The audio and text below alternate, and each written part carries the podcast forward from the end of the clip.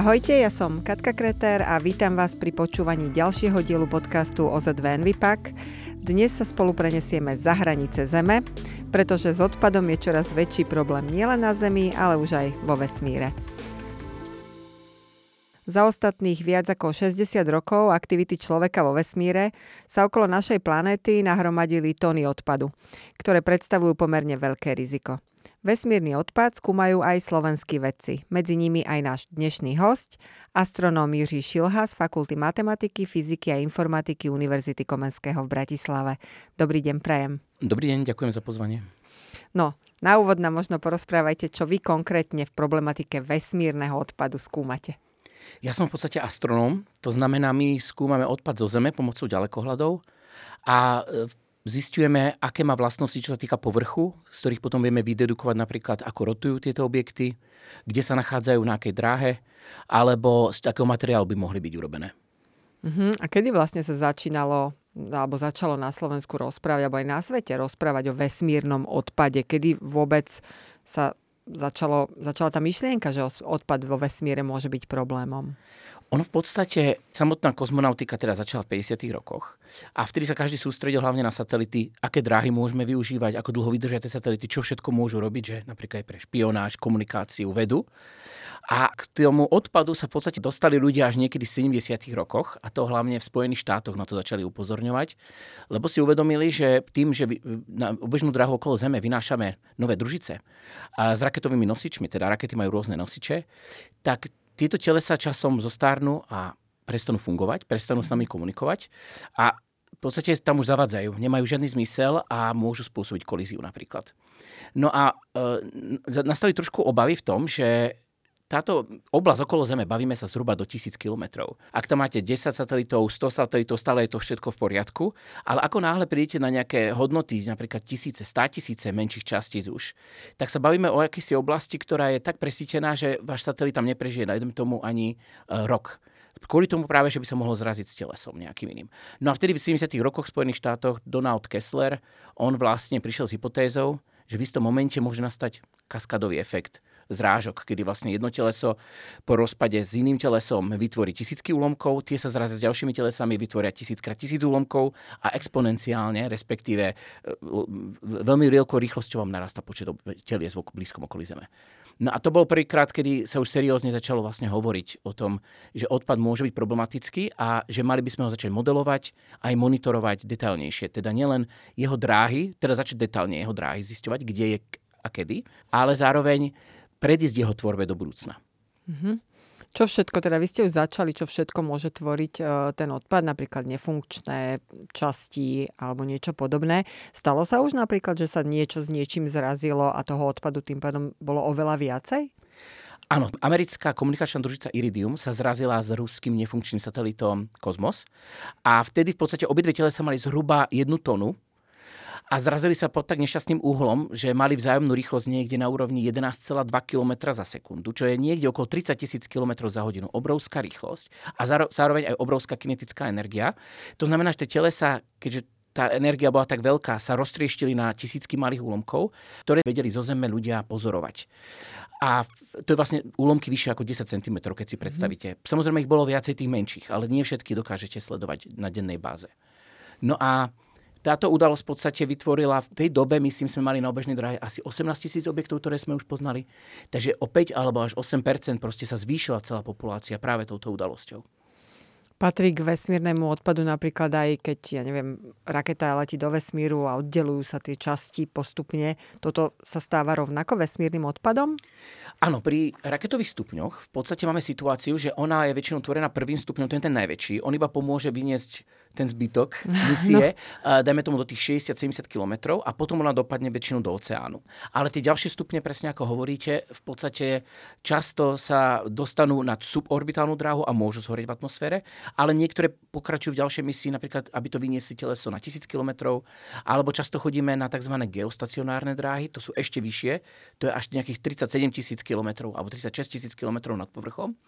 A tie sú veľmi výnimočné, lebo tam máme telekomunikačné družice napríklad a televízne kanály, napríklad mm-hmm. vďaka tomu máme satelitné. No a toto sú veľmi výnimočné dráhy a tam tá raketa, keď vyniesie na takúto dráhu, väčšinou má životnosť oveľa väčšiu. Nespadne do atmosféry uh, behom hodín, dní, ale môže ostať na orbite aj 10, 20, 50 rokov. No a uh, existuje tzv. s misiami spojené smete, čo napríklad môžu byť aj nosné rakety alebo raketové stupne. A to sú väčšinou tie odpady, ktoré vám vznikajú, že vy viete, že vzniknú už pri tej misii, keď napríklad oddelí sa satelit, mm-hmm. tak nejaký teplný štít, štít ho chránil pred tým, ako išiel, e, prechádzal atmosférou pomocou rakety, alebo nejaké malé úlomky sa niekedy uvoľnia, nejaké šrubky alebo mm-hmm. nejaké komponenty proste. Znie to tak trošku uh, jednoducho, ale v skutočnosti uh, to sú tiež tieto telesa majú tak obrovské rýchlosti, aj keď je malé, napríklad 5 alebo 1 cm, dokáže vám ten satelit zneškodniť. Napríklad 5 cm malé teleso je tak rýchle voči satelitu, oni sú voči sebe takí rýchli, že by vám ten satelit vlastne roz, rozbilo na malé kúsky. To znamená, bavíme sa o tzv. katastrofickej zrážke alebo rozpadu katastrofickom. Ak to máte niečo na úrovni teleso 1 cm až menej, tak takéto telesa vám môžu poškodiť v podstate. To znamená, preletia vašim satelitom, ani si ho nevšimnú v úvodzovkách a môže vám poškodiť veľmi dôležité časti. Takže aj tieto s misiami spojené smete je v podstate e, dôležité, ale nie až tak veľké. Tie nosné rakety sú trošku väčší problém, lebo oni sú často aj voči tomu satelitu. Obrovská hmota a aj obrovská plocha. Mm-hmm. Jedna nosná raketa, napríklad, e, čo sú teraz na výškach 700 až 1000 km, mávajú až do 7 tón hmotnosti. A to je v podstate jedno z najväčší, najťažších teles, aké môžete ako obyčajné single teleso nájsť vlastne na obežnej dráhe Zeme.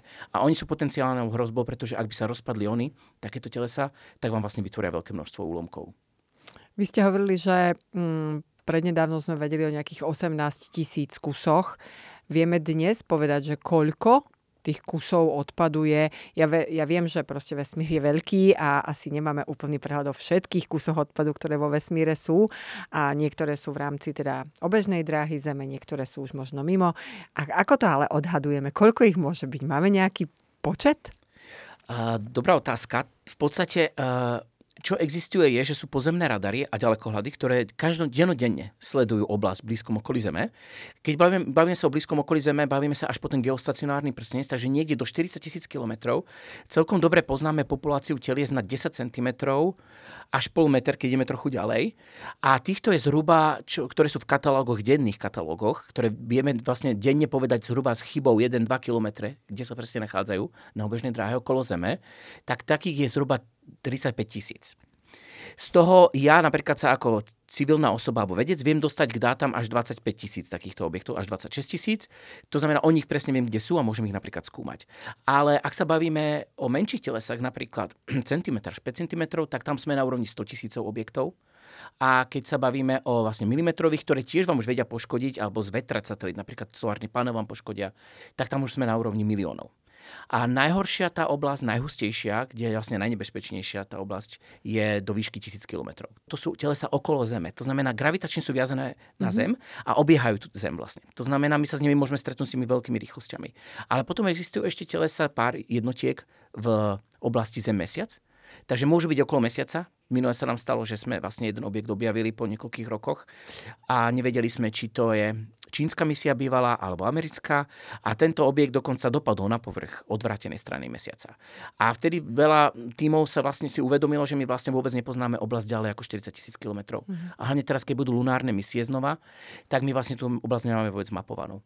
A potom je ešte veľa umelých objektov, ktoré už nepoužívame k ničomu okolo Slnka vlastne obieha. A majú pôvod u nás na Zemi? Áno, áno, samozrejme. To sú prírodzené telesá. Väčšinou vznikajú napríklad lunárnymi misiami. To znamená, mm. oni, lunárna oblasť Zem, Mesiac je veľmi nestabilná, keď máte teleso blízko Mesiaca.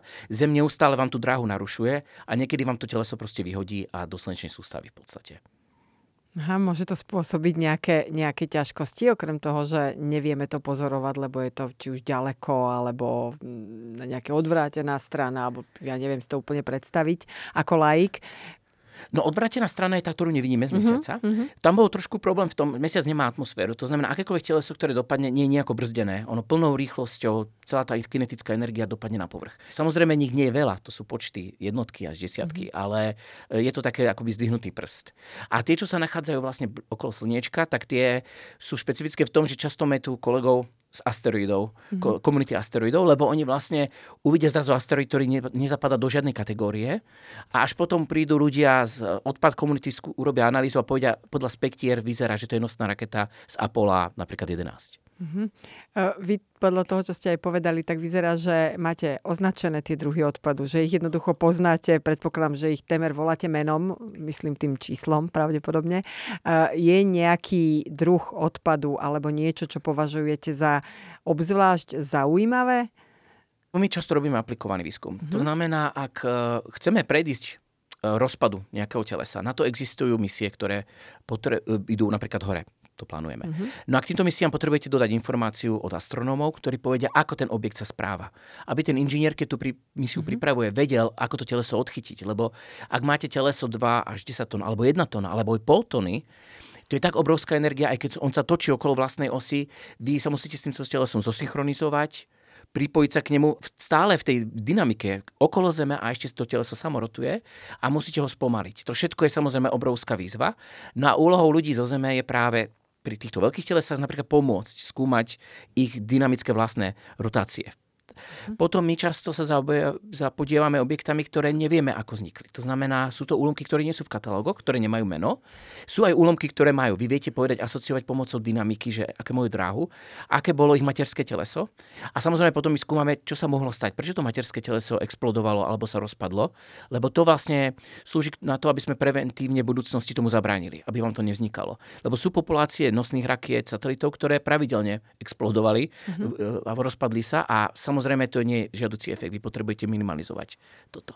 Takže my potom, čo skúmame, je objekty, ktoré sú neznámeho pôvodu a všetky metódy, ktoré máme, na ne aplikujeme a snažíme sa pochopiť, uh, odkiaľ prišli, ak nie sú v katalógu. To sa stáva na tých vyšších dráhach práve. Vy hovoríte, čo všetko sa môže vlastne v tej, či už atmosfére, alebo v nejakých ďalších vzdialenostiach od Zeme stať. Uh, sú ohrozené veci, na ktoré sme v dnešnej dobe už naozaj zvyknutí, či už je o telekomunikácie, navigačné systémy a podobne?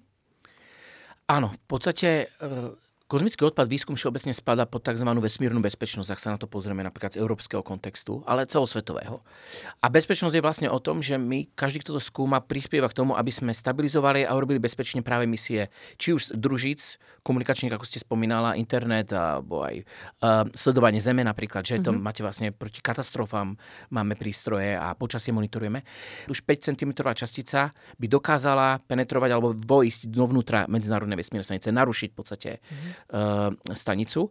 No a pre eh, pre tie väčšie, eh, pre družice všeobecne na nízkych drahách, ale v geostacionárnom prstenci je ohrozujúci ten kaskadový efekt. Čím viac objektov sa tam rozpadne, tým je väčšia pravdepodobnosť, že sa zrazia s vašim, vašou misiou.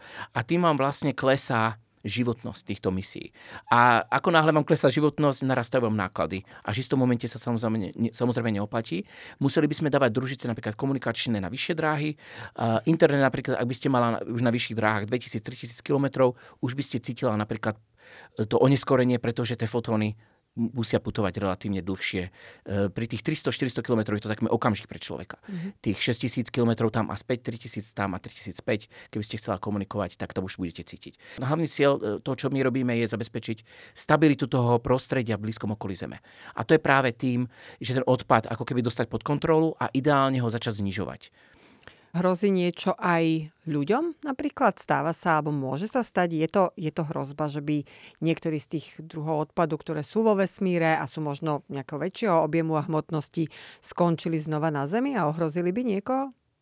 Áno, také najčastejšie telesa, ktoré prežijú vstup do atmosféry, majú v hmotnosti zhruba vyše 500 kg nám sa stáva teraz dosť často, že asi raz týždenne jedno teleso zanikne také väčšie. Mm-hmm. Tých teli zaniká o mnoho viacej, hlavne teraz prichádzajú tzv. megasústavy alebo megakonštelácie.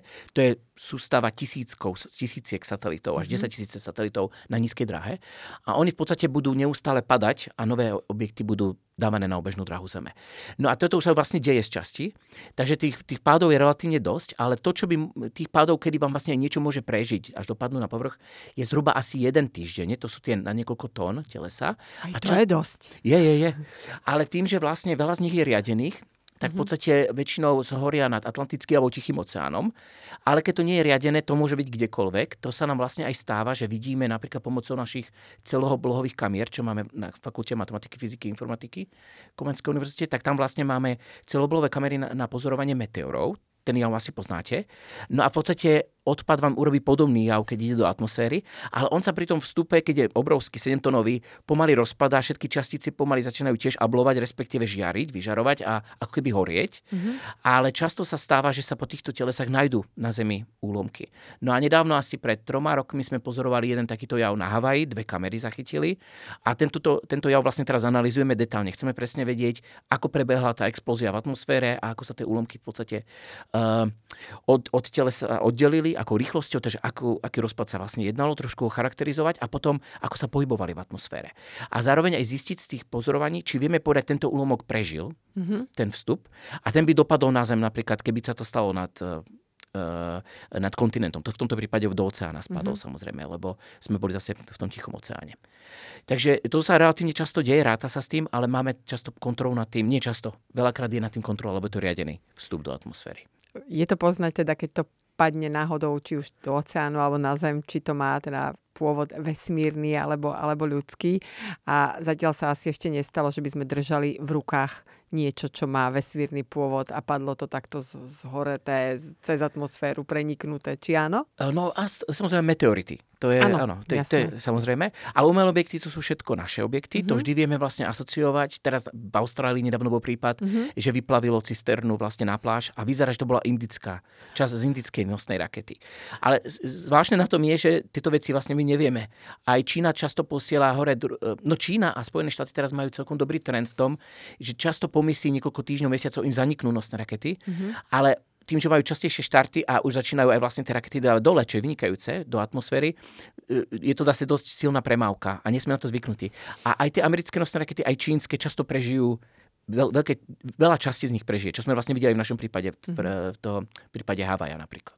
Rozumiem. Toto sú všetko ale veci, ktoré sú postranným možno odpadom, ktorý vznikol pri nejakej misii, pri nejakom, nebojím sa povedať, že nejakom vyššom dobre, vždy sa tým sledovalo niečo, či už posunúť vedu, alebo komfort obyvateľov. E, vo vesmíre však niekde stále lieta aj e, Tesla s figurínou Starman, ktorú tam v roku 2018 vyniesla raketa Falcon Heavy. Vieme povedať, kde to auto sa nachádza dnes a či plní aj nejakú misiu, alebo je to len ďalším druhom kozmického odpadu? No v podstate Tesla je veľmi špecifický prípad, lebo Tesla sa teraz nachádza na tzv. heliocentrickej dráhe, to znamená dráhe okolo Slnka a bola vyslaná vlastne zo Zeme. Jej cieľ, pôvodná dráha mala byť, a myslím, že sa aj splnila, taká, aby jej tzv apocentrum, čo je najvyššia, najvyšší bod dráhy. Ako najďalej sa dostane od Slnka. Mm-hmm. Tesla sa vlastne pohybuje po eliptickej dráhe, kde najvyšší bod by mal pre, sa krížiť s dráhou Marsu a najnižší bod pravdepodobne bude blízko niekde Zeme. No a, ale problém je, my to teleso nesledujeme. My sme ho sledovali, kým opúšťalo gravitačné pole Zeme, podobne ako to robíme pri iných misiách, keď ideme k planetám, ale v podstate od tej misie, kedy sa dostal na obežnú dráhu Zeme a opustilo dráhu Zeme, sme o nej vlastne nepočuli. Nič. No a toto teleso v podstate teraz ako by starne a chradne a obieha okolo Slnka. Pre mňa je trošku na tom zaujímavé to, že my sme vyslali na obežnú dráhu okolo Slnka cudzie teleso, na ktoré sa možno časom zabudne úplne. Ono môže interagovať s tou e, viete, s tým prostredím, nejakým asteroidom sa môže zraziť, môže na Mars dopadnúť, dajme tomu, alebo sa vráti späť na Zem. A naši potomkovia tisícky rokov dopredu nebudú vôbec rozumieť, čo to, za tele, čo, to je vôbec za teleso, pretože ono je veľmi špecifické a e, môže byť problém ho asociovať s čímkoľvek, pretože neexistuje ako keby podobné vesmírne teleso, ktoré my napríklad skúmame. Mm-hmm. My sme ho nemali príležitosť preskúmať napríklad spektroskopiu urobiť alebo fotometriu, kde vlastne týmito metodami zistujeme vlastnosti povrchové. Takže výsledky budú veľmi bizarné a môže to potom samozrejme vyvolať zvláštne otázky u tých, čo to znova objavia. A vlastne v podstate aj za 30 rokov už možno sa to stane. No a pri Tesle je veľmi zvláštne aj to, že väčšinou, no myslím, že takmer vždy, okrem Tesly, keď sme poslali niečo na bežnú drahu okolo Slnka, buď to bol zbytok napríklad lunárnej misie, ktoré proste, oni často nosné rakety dopadli na ten povrch mesiaca, alebo ta, vyhodila ich Zem spolu s mesiacom preč a dostali sa okolo Slnka. No a pri Tesle bolo to, že ona vlastne nemala žiadny účel, iba ten, byť, byť tzv. mŕtva hmota. Mm-hmm. To znamená vydať akoby nejakú hmotu na tú raketu, ktorú testujete, lebo toto bol vlastne iba testovací model rakety. A ako náhle sa dostala na obežnú dráhu, splnila svoj účel, ale potom už nemala žiaden. Mne veľmi pripomína táto Tesla veľký bombastický marketing, reklamu prioritne. Je niečo podobné ako táto Tesla, alebo stalo sa niečo podobné aj v minulosti? Viete nájsť nejaký podobný príklad niečoho takéhoto? Viete čo, uh, našťastie ich nie je veľa. Bol jeden prípad, ktorý, ktorý bol celkom zvláštny. Uh, myslím, že sa jednalo o novozelandskú firmu, ktorá chcela mať reklamu na oblohe, ale v takom zmysle neurobiť to ako nápis. Uh-huh. Ale malo to napríklad blikať veľmi intenzívne. A malo to byť také teleso, veľa hexagónov akoby pospájaných, nie je to sféra, nie je to guľa, ale viete si predstaviť, to je guľovitého tvaru, ale sú tam akoby hexagóny. Diskogula. Diskogula, presne, áno, správne. A taká diskogula, ktorá bude vo vesmíre a mala v podstate ako keby zviditeľniť tú firmu. A ona tým, že mala zrkadla po všetkých plochách, my už vieme teraz, keď dáte zrkadlo, my to vidíme. Aj človek to vidí. Aj keď máte malú plochu, tá zrkadlový odraz je tak intenzívny, že kontaminuje tú oblohu. A samozrejme pre vedcov to je neuveriteľný problém potom, keď my chceme vlastne pozorovať. Čo bolo zvláštne, že tie odrazy tam neboli, že sme ich nevideli. To telo sa sa dostalo na obežnú dráhu Zeme, ale neblikalo, ako sa čakalo. A to bolo také celkom ako, samozrejme nám sa uľavilo, že sa nesplnil cieľ, mm-hmm. ale to bol jediný prípad, kde si pamätám, že uh, už sme cítili podobne ako to s Teslou, že už sa ten komerčný sektor veľmi silne blíži hore na obežnú dráhu. V minulosti sa to tak často nedialo, pretože dominantný vo vesmíre bol hlavne vládny sektor. Ten súkromný sektor nemohol takéto vrtochy ako keby robiť. To sa zmenilo za posledných 10 rokov, kedy sú nosné rakety v podstate recyklovateľné do istej miery, mm-hmm. lacnejšie sú štarty, satelity sú lacnejšie, to znamená, na obežnú dráhu sa vie dostať oveľa viacej hráčov, viacej súkromníkov. Vy ste povedali veľmi pekné prirovnanie, že mm, najprv jednoducho sme riešime bezpečnosť, aby vyšla misia, že ten odpad jednoducho bol ešte donedávna úplne druhorady a že si ho jednoducho jednotlivé či už štáty alebo ľudia takmer nevšímali v zmysle prevencie. Veľmi podobné je to aj s odpadom. My e, pracujeme v oblasti triedenia, prevencie odpadu a venujeme sa tomu aj pri vzdelávaní a všetkých aktivitách. A tiež mám pocit, že ešte v minulosti bolo o tom, aby sme, to bolo o tom, aby sme vyrobili, aby sme naplnili potrebu ľudí tými výrobkami a veľmi sme sa ako ľudstvo nestarali o to, čo sa s tými výrobkami, obalmi a všetkým ostatným stane neskôr. Samozrejme história, samotný problém, koľko toho odpadu bolo, nás naučila a posunula k tomu, že sa teraz dívame na to, ako predísť tomu odpadu. Čo s tým odpadom, ktorý už vznikol. Jednoducho sa snažíme triediť, recyklovať a tak ďalej. Je cítim niečo podobné aj čo sa týka tohoto kozmického, vesmírneho odpadu. E, vy ste už spomínali trochu prevenciu, také nejaké čistenie, vyhnutie sa nejakým stretom. Dá sa teda čistiť a stiahnuť z dráhy bezpečným spôsobom ten odpad, ktorý, ktorý už v tom vesmíre je? Teoreticky áno ale neexistuje teraz reálny koncept uh-huh. uh, demonstratívnej misie, ktoré by, by, ktorej by som vám povedal, táto misia to dokázala.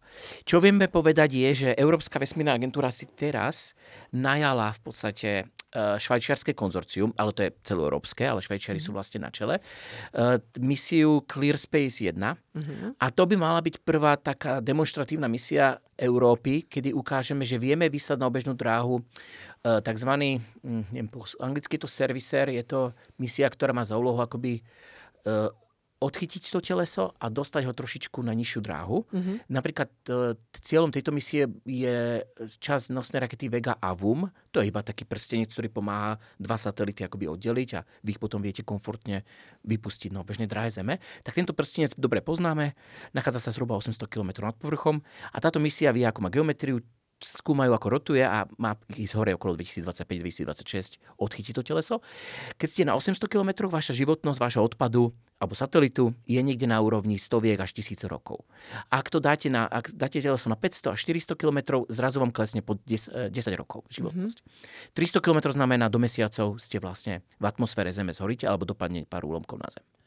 No a tá misia má vlastne za dostať to teleso na nižšiu dráhu a tým vlastne jeho životnosť prudko znížiť. Takže prvé asi taká demonstrácia, ktorú uvidíme, sú práve títo kolegovia, ale problém je, že v lete, toto leto, sa pri tej lodi, pri tej e, nosnej rakete alebo tej časti AVUM objavili úlomky. A tie úlomky boli veľmi podobnej rýchlosti ako to teleso. A to sú, čo my nazývame anomálne smetie. Anomálne väčšinou má veľmi malú rýchlosť voči tomu možno materskému telesu čo znamená, že sa asi uvoľnili z toho materského telesa. Lebo keď dojde zrážke, tak tie dve telesa, oni si mm-hmm. vezmú so sebou aj tú kinetickú energiu, aj tú rýchlosť, aj smer.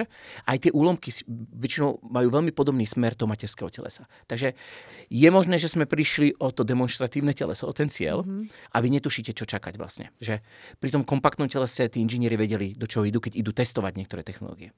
Takže v podstate to bude asi taká prvá misia. Popri tom súkromný sektor japonský, kombinovaný s Britániou a Spojenými štátmi, sa chváli tým, že už dostal objednávku napríklad z japonskej vesmírnej agentúry, z a, britskej súkromnej firmy a z izraelskej, myslím, agentúry na odstránenie ich rôznych satelitov a nosných rakiet. Mhm. Takže už ako keby začína sa to pomaly spúšťať, ale všetko sú to len demonstratívne misie. Možno ale ešte, aby som povedal, toto je vlastne ako ich odstrániť, ale možno ešte k tej prevencii, taká novinka. E, tento, tento október v podstate Európska vesmírna agentúra vydala vonku chartu, tzv. zero debris alebo nulového mhm. odpadu, mm-hmm. kde v podstate idú pripraviť normy, právne normy v Európe, ktorým sa treba riadiť, aby ste čo najmenej vyprodukovali odpadu počas životnosti vašej misie, aj po skončení samozrejme. A zastrešuje to úplne všetko od štartu, počas operačného obdobia družice až po to, ako družicu vlastne ukončíte jej misiu. Takže toto je tiež cesta vlastne k tej prevencii, lebo toto dosť chýbalo vlastne v tom vesmírnom sektore. Tá zodpovednosť za ten budúci odpad je určite veľmi dôležitá. Bude to záväzné aj pre štátne, aj pre súkromné spoločnosti? Áno, v podstate e, teraz to funguje tak, že ak vy vyšlete niečo na obežnú dráhu Zeme, musí to nejaká raketa vyniesť. Tá raketa patrí nejakému štátu väčšinou, alebo ide z územia nejakého mm-hmm. štátu. Ten štát potom má najväčšiu právnu zodpovednosť za všetko, mm-hmm. čo je na tej rakete. Takže už jestvuje dnes nejaká zodpovednosť za to? Je také, ako keby existuje a snažia sa to vlastne teraz štáty trošku obohatiť tým, že e, už ten majiteľ toho satelitu si urobí zmluvu, ako keby predpokladám práve cez tú krajinu, ktorá to vysiela, uh-huh. aby sa tá právna zodpovednosť, keby náhodou tú družica niečo urobila, nešla na tú krajinu, čo to vysiela, ale tá krajina, ktorá vy, reálne vyrobila tú družicu. Lenže tá legislatíva sa stále buduje vo veľa krajinách. Myslím, že najvyspelejšie asi sú Francúzi. Oni vždy mali v legislatívu práve vo vesmírnom sektore veľmi silnú. A m, mm, napríklad viem, že aj my na tom pracujeme, aby sme, keď posielame CubeSaty, aby boli jasne určené právne, kto je zodpovedný.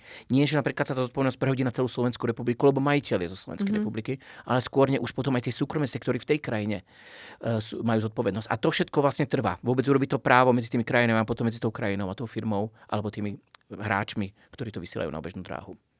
Prevencia je určite nesmierne dôležitá, ale mňa ešte zaujalo uh, to, že jedna z foriem, ako znížiť množstvo toho vesmírneho odpadu, je dostať ho k bl- bližšie k Zemi, aby tá životnosť tých úlomkov bola nižšia, aby to jednoducho spadlo a zhorelo v atmosfére. Toto má pre mňa stále ako lajka trochu katastrofický podtón. Neviem si predstaviť, že budú pršať úlomky. E, ráta sa aj s nejakými rizikami?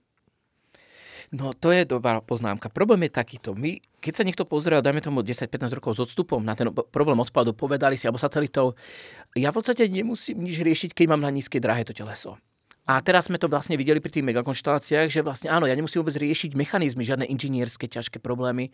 Mne tie satelity same spadnú. Problém ale je, že my vlastne posielame do atmosféry čoraz viac. Teraz to je, myslím, aby som nebol nesprávne nehovoril, myslím, že 300 tón v roku 2022 u našich objektov vletelo do atmosféry, pričom do druhej časti tvoria tieto e, telesa na obežnej dráhe Zeme hliník je tam nejako zakomponovaný, väčšinou sú to zliatiny hliníka.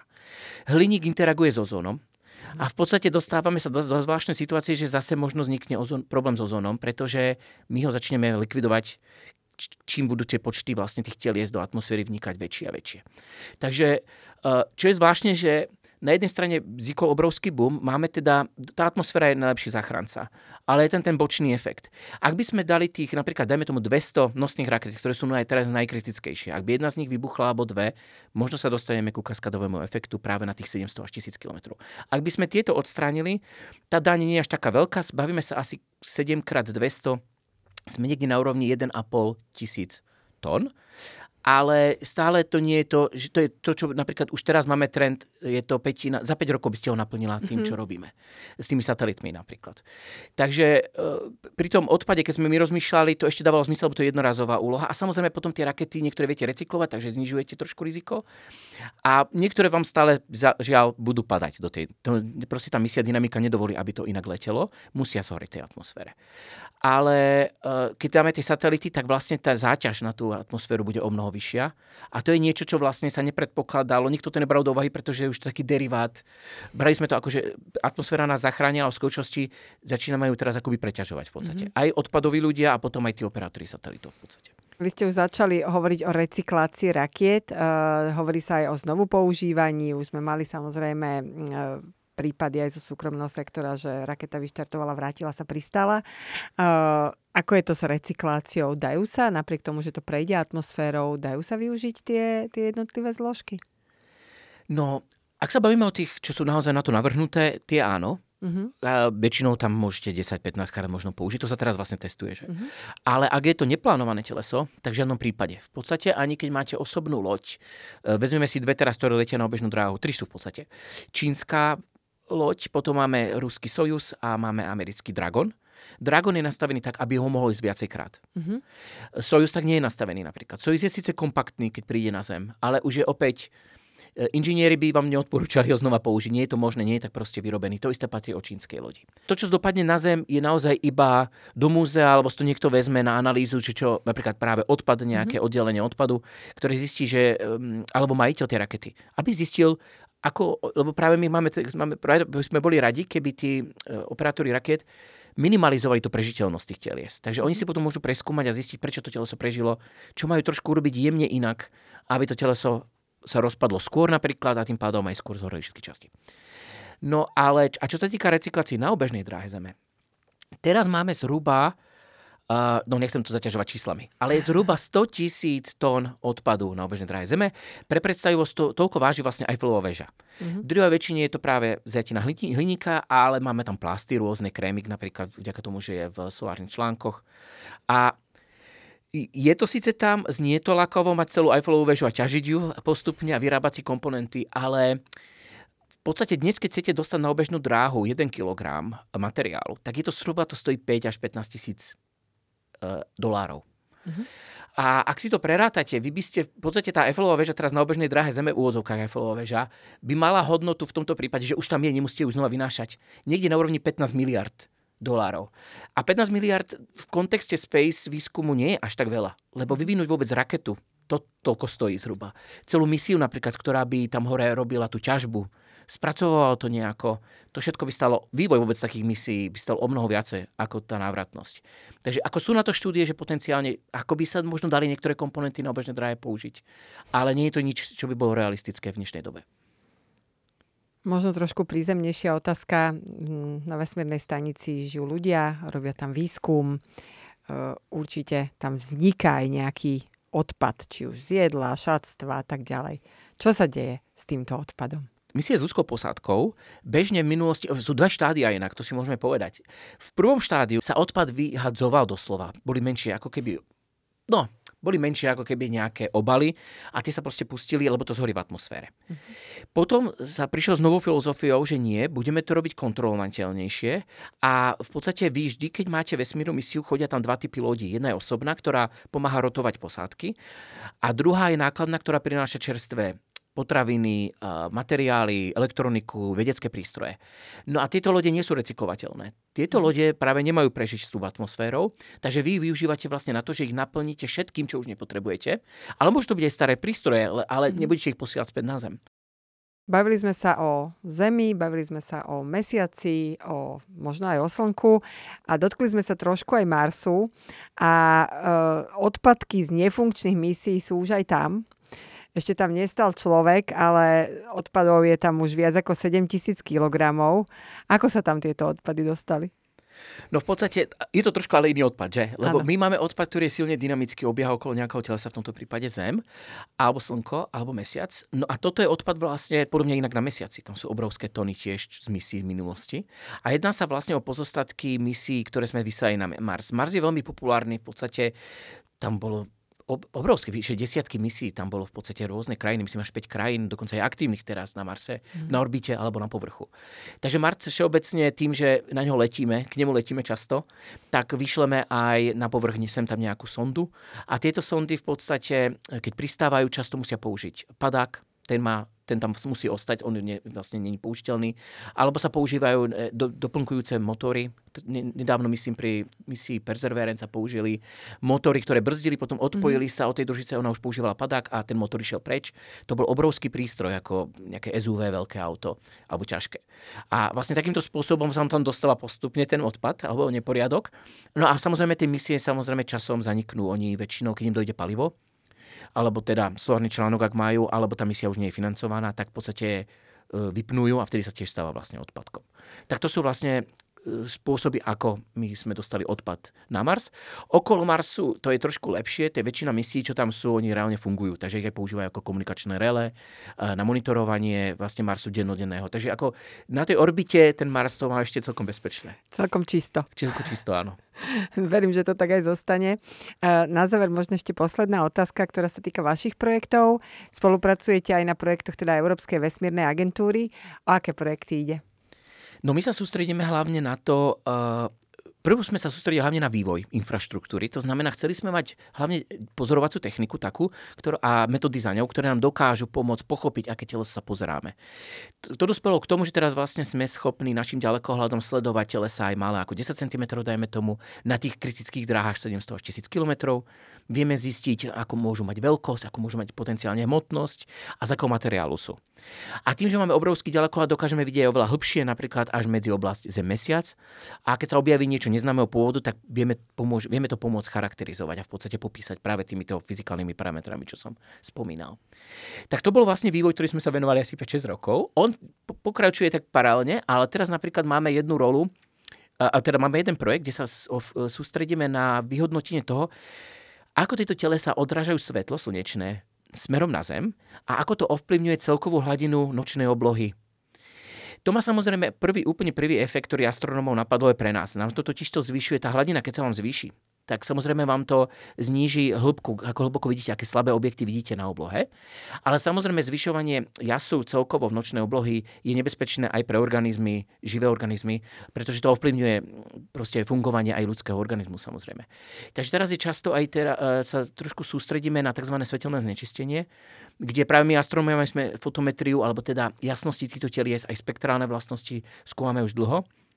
Takže pomáhame napríklad v tejto roli e, pochopiť, čo očakávať teraz, ako to vlastne vyzerá a koľko svetla prispievajú tieto telesa k nočnej oblohe a koľko to bude v budúcnosti, keď tam napríklad pridáme 40 až 100 tisíc satelitov nových.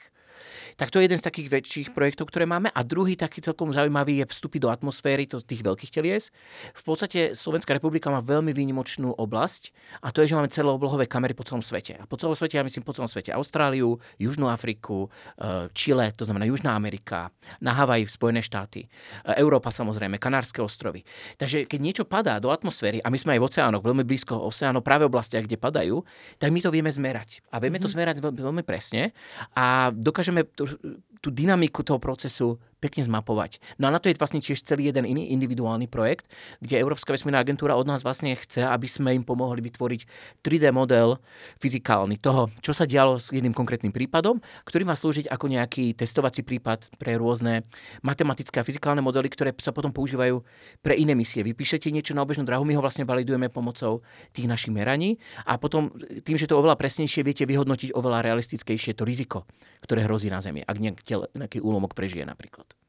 No tak ja verím, že toho odpadu vo vesmíre nebude pribúdať, aby sa nestalo v budúcnosti, že okrem jasu mesiaca, ktorý nám niekedy naruší spánok, nám ďalší spánok narušia odrazy rôznych odpadkov. Veľmi pekne vám ďakujem za rozhovor. A ja ďakujem. Pekný deň prajem. A ďakujem aj vám, že ste nás počúvali a ak sa vám náš podcast páči, budeme radi, keď si nás vypočujete aj na budúce. Prípadne nás začnete odoberať na Spotify či inej podcastovej platforme. Nech vám neuniknú žiadne nové epizódy.